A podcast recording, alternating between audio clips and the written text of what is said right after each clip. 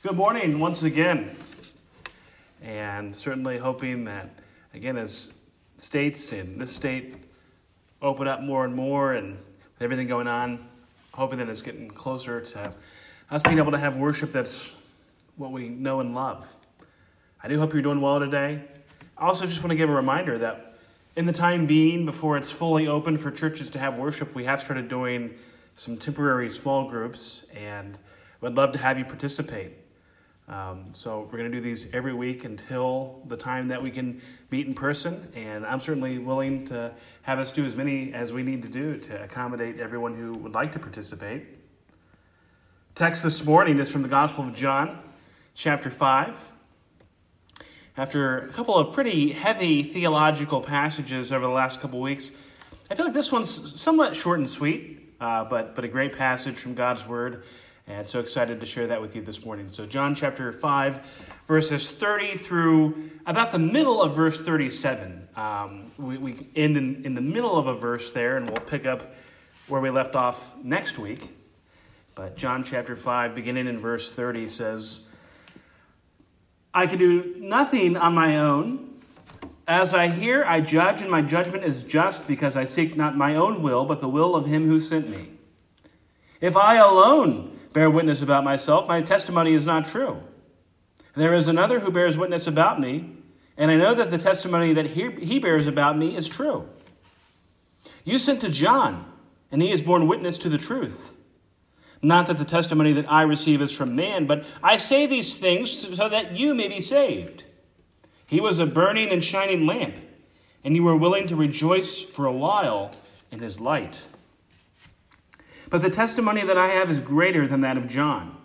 For the works that the Father has given me to accomplish, the very works that I'm doing, bear witness about me that the Father has sent me. And the Father who sent me has himself borne witness about me. Our Heavenly Father, on this Memorial Day weekend, we thank you for those who have given their lives for the freedoms and liberties that we have especially for the freedom that we're given to worship you and follow you, a freedom which is sadly unknown and under threat in many parts of the world. Lord, we also today would like to pray for our high school seniors who are graduating. Lord, they've all had such an unpredictable senior year. We praise you for the accomplishments they've made and pray for this next step in their lives. And Lord, I want to especially pray for Ethan Hall from our church, Lord, as he's finished up high school this year. And Lord, I want to just rejoice with him and his family. Lord, your word instructs us to pray for our leaders. We pray for our mayor, Chad, and the role that he has in helping to lead our community. We pray for Governor Pritzker and the difficult decisions that he has. Lord, we pray for wisdom. We pray for the health of our communities and of the people throughout our state. Lord, we also pray for our President Trump in these trying times. We pray for him and the rest of his team who are helping to guide and direct our nation. Lord, we pray that our governor and governors around this nation would recognize that our spiritual needs are just as significant as our physical needs. Lord, we do pray soon that we'll be able to meet in person. Lord, we pray for revival in our nation. We pray that as tough as this time has been for each of us, we've had our own struggles in this situation, but we pray that you would use it to strengthen and mature us in our faith. We pray that you would use it to bring people in our community and all around our nation and world to you, Lord. Lord, we pray for our time in your word today. We thank you for this book that we're studying and for what it teaches us about your Son and pointing us to the life and light which comes from him alone. May that be our eternal joy and praise. In Jesus' name, amen. I've mentioned this before, but throughout history, many people have claimed to be Jesus. Many people have claimed to be the Messiah. Many people have claimed to be the divine or the Son of God who has returned to the world. Some of these people even attract followers.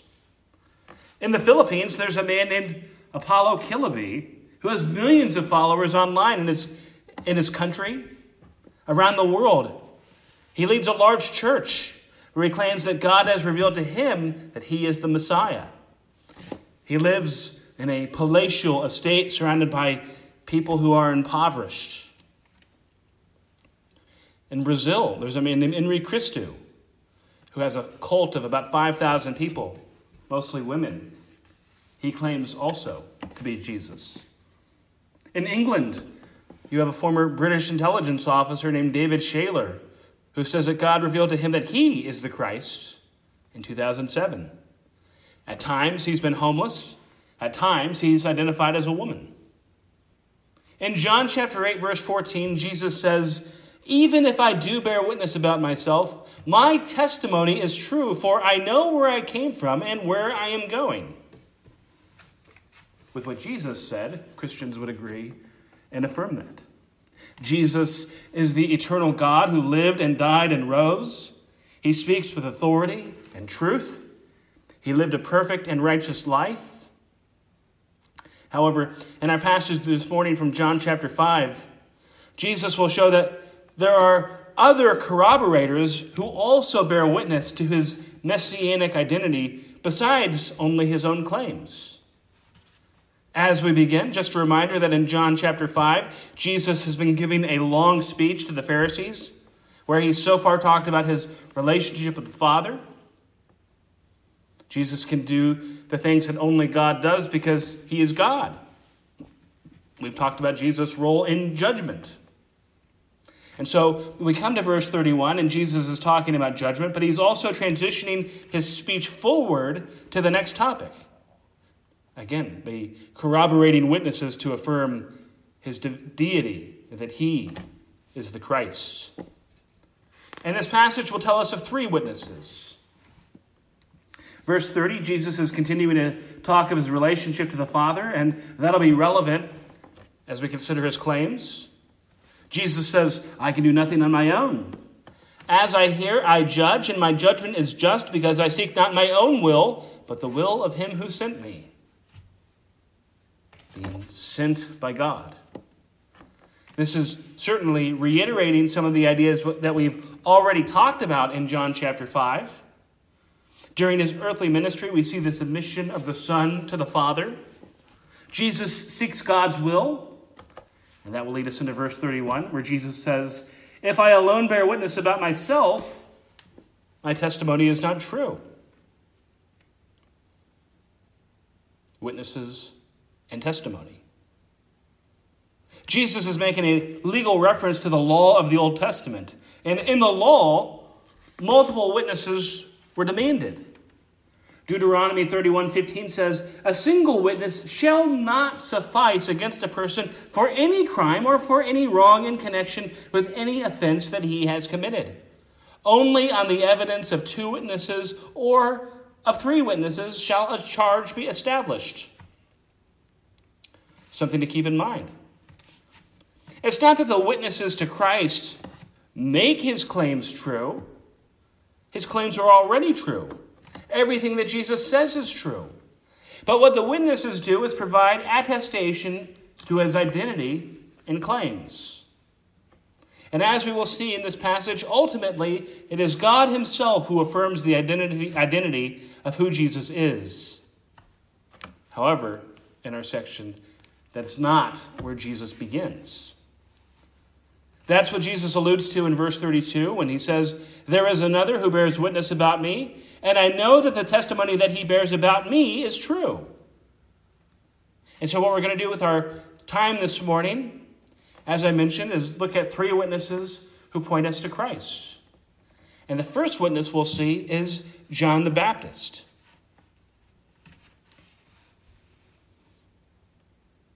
Verse 33, Jesus says, You sent to John, and he has borne witness to the truth. Jesus reminds the Pharisees that they themselves had sent people to vet John the Baptist, which is recorded in the opening chapter of this gospel. John chapter 1, beginning in verse 20. John the Baptist is asked about his identity. He confessed and did not deny, but confessed, I am not the Christ. And then as that section continues, they finally ask him who he is, and John the Baptist responds in verse 23 I am the voice of one crying out in the wilderness, make straight the way of the Lord, as the prophet Isaiah said. Referencing the book of Isaiah, all four Gospels have John the Baptist entering the story prior to the ministry of Christ as the messenger who was to go out into the world before Christ and to prepare the world for the coming Messiah. The book of Malachi also concludes with a prophecy of a figure who will be the forerunner to the Messiah. Between the Old Testament and the time of Christ, four centuries had come and gone. And then before Jesus, you have a man who comes and says that he's not the Christ, but that he's come to point people to the Christ. Again, our world has a lot of people who have claimed to be the Messiah, but we don't have a lot of people who have claimed to be John the Baptist. I'm not aware of any. John was imprisoned, later executed. He paid the ultimate price for his claims. His purpose in the world was to point people to Christ. In chapter 1, verse 7, it says, He came as a witness to bear witness about the light. So Jesus begins with a witness to his messianic identity, with whom the Pharisees were already familiar. And while it matters that John the Baptist is the witness, Jesus won't stop there. Verse 34.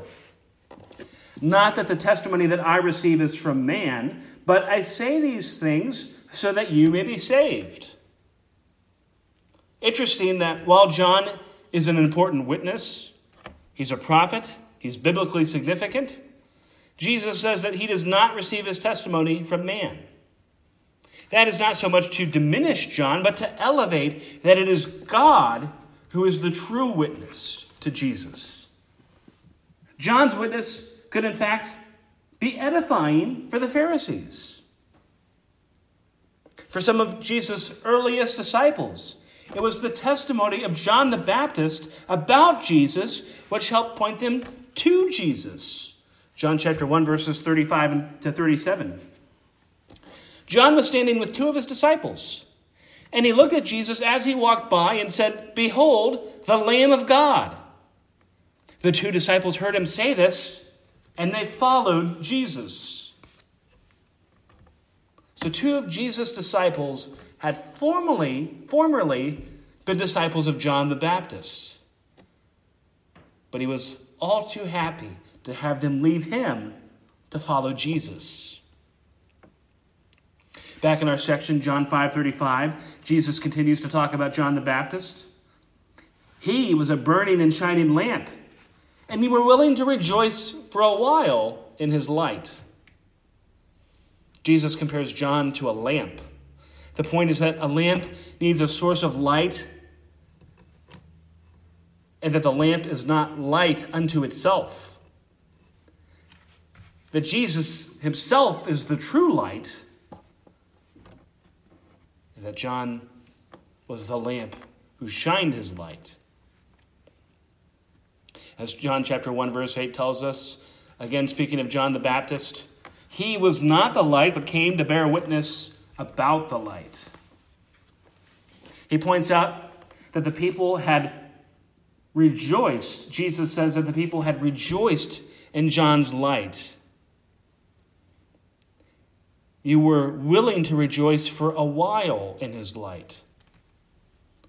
D.A. Carson points out that in the New Testament, as well as in the works of the first century historian Josephus, there was excitement in the ministry of John the Baptist.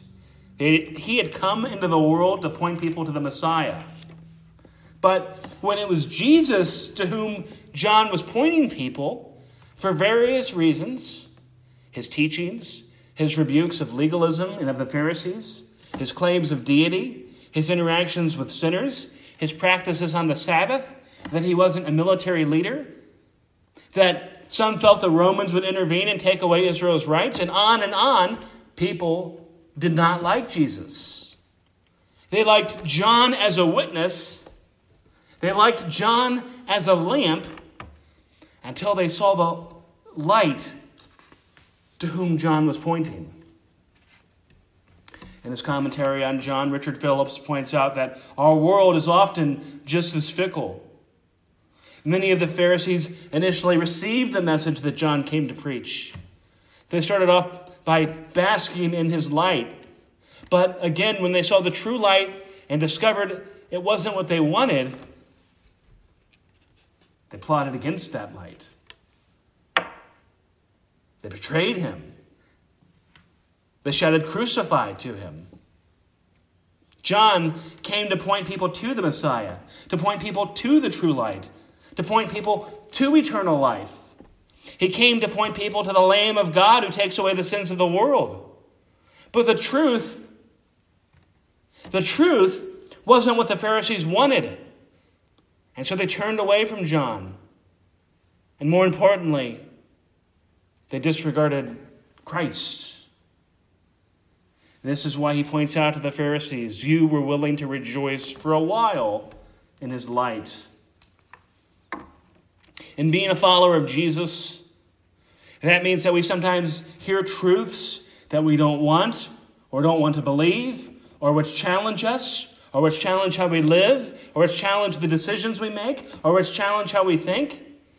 But instead of disregarding those, we are instead to look to Christ, to trust Him, to walk with Him. John the Baptist is the first human witness to Christ, the fulfillment of the Old Testament prophecies about the forerunner to the Messiah.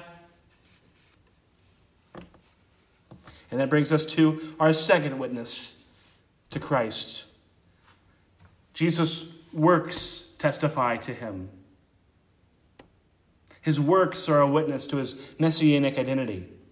Verse 36 But the testimony that I have is greater than that of John. For the works that the Father has given me to accomplish, the very works that I am doing, bear witness about me that the Father has sent me. Jesus begins by saying that the testimony of, of his works is greater than the testimony of John the Baptist. Think about it. John the Baptist had made the claims about Jesus and his works, but it was the things that Jesus actually did which were the greater attestation to he, who he was. If John had simply said that Jesus was the Messiah or said what Jesus could do, but Jesus hadn't backed that up, no one would have believed it. Again, lots of people have claimed to be the Messiah. Lots of people claim to hear from God. Some people even claim to be sinless. It's one thing to use your words to say who you are, but it's another thing to use your works to point to who you are. After the first sign that Jesus performs in this gospel, where he turns water into wine at a wedding feast, John chapter 2, verse 11 says, This, the first of his signs, Jesus did at Cana in Galilee and manifested his glory. Jesus revealed his glory through that sign. We've seen him in this gospel so far cure a child near death. In the following section, following chapter, he'll feed multitudes. He heals the sick, gives sight to the blind, raises the dead. Yes, there are a few others who do miracles in the Bible. We see them from Moses, though he's empowered by God to do them. We see them from Elijah and Elisha though again they're enabled by God. And they pointed to God. And those people never claimed to be the promised Savior of the world. Whereas Jesus had a ministry which was closely and intimately connected to God. And here he says that his miracles are a witness pointing to himself as a divine being. His entire ministry points to who he is. As Jesus says, the very works that I am doing bear witness about me that the Father has sent me. We see his dominion over physical health, his dominion over nature, and his dominion over life and death. And greater things were to be seen. Certainly, one of the most striking attestations to his messianic identity when looking at the works of Christ has got to be his resurrection. Think about the facts that are agreed upon, even by secular historians. Jesus was crucified and then he died. Serious scholars agree that Jesus really did live and that the evidence really does point to him having been crucified by the Romans. There is no evidence ever of somebody surviving a Roman crucifixion. The Romans knew what they were doing. They knew when a person was dead. They knew the physical trauma that crucifixion inflicted on, on a person the blood loss, the lack of oxygen. Jesus died. The tomb was empty. Again, there's no historical account which disputes this. In the Gospels, there is an allegation recorded that some suggested that the disciples stole the body. That still affirms that the tomb was empty. You have accounts of people who saw Jesus after the resurrection. This is never depicted as legend or myth. 1 Corinthians 15 concretely says that there were more than 500 witnesses. Of the disciples, their lives were forever changed. Of the 12, it's believed in church tradition that 11 of them, all but John, were martyred. You have the early conversion of Paul, who was hostile to Christianity, but then claimed to have had a life changing experience by witnessing Jesus. Why would Paul go from being hostile to Christianity to the greatest missionary who ever lived and someone else who ultimately gave his life for the gospel. All of those facts and more speak to the resurrection of Jesus. Others have claimed to be the Messiah. They're dead and gone.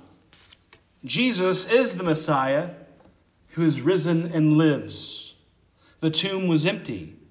People saw him after he had risen from the dead and died to defend that truth. And it is because he rose that we can trust that we too will be raised with Christ. Jesus' works testify to who he is. The third witness to Christ, and most importantly, God himself affirms the identity of Christ. Let's look again at verse 36 and take that into verse 37. The works that the Father has given me to accomplish, the very works that I'm doing, bear witness about me that the Father has sent me. And the Father who sent me has himself borne witness about me. It's been building up to this, been building up to God, pointing to Christ. And as the section continues, where we'll be next week, is also in the Word of God, pointing to Christ. in this passage throughout these verses in chapter 5, not just today, but over the last few weeks, everything points to the closeness of the relationship between the Father and the Son. Jesus has said, The Son can do nothing of his own accord, but only, see, but only what he sees the Father doing. For whatever the Father does, that the Son does likewise. For the Father loves the Son and shows him all that he himself is doing. And greater works than these will he show him so that you may marvel. Or again, as the Father has life in himself, so he has granted the Son also to have life in himself. And he has given him authority to execute judgment because he is the Son of Man. Or again, I seek not my own will, but the will of him who sent me. You also have multiple instances in the Gospels where God attests to the divinity of Jesus and to his relationship with Jesus. We see this where Jesus is baptized in Matthew, Mark, and Luke. I'll focus on Mark 1, verses 10 and 11. Referring to Jesus being baptized, when he came up out of the water, immediately he saw the heavens being torn open, and the Spirit descending on him like a dove. And a voice came from heaven You are my beloved Son, with you I am well pleased. You have the transfiguration where God speaks. Mark chapter 9, verse 2. A cloud overshadowed them, and a voice came out of the cloud This is my beloved Son, listen to him. And all of these pieces of evidence fit together. Jesus claims God affirms him, and his miracles back that up. They point to his divinity. And again, as we'll see in the following section, a fourth witness to Jesus is the Old Testament. You have John the Baptist who came as a witness to the light. He died proclaiming that. And as we've already discussed, so did the other disciples as well. Their lives testify to what they had seen. Jesus is who he says he is. In his commentary on John, quoting again from Richard Phillips, he says, There can be no greater cause for judgment than to reject God's own Son when he has presented himself to you. To turn your back on Jesus is to turn your back on life, which God freely gives, with forgiveness of sin only to those who believe on his beloved Son. God's prophets witness to Christ. Jesus' divine miracles and ministry witness to Christ. And God Himself witnesses to His Son, our Lord Jesus Christ.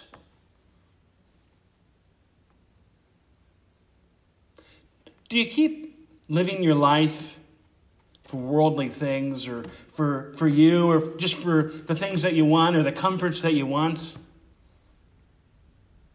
Or do you believe in Jesus as Lord and Savior and then the need of Christ?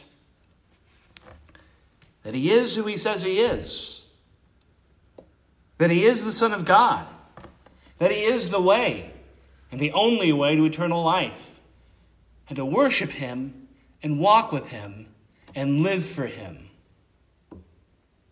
Would you pray with me? Our Heavenly Father, we again thank you for your goodness and grace. And I just continue to pray for our church, Lord, for our holiness and our pursuit of you in this difficult time. Lord, may you be near to us. Lord, I also do want to pray for Mark and Andrea getting married this week. And Lord, I, I just want to pray again for your blessings on them on this most sacred union of marriage. Lord, and I pray that you would bless them with many happy, healthy, sanctifying years together. In Jesus' name, amen.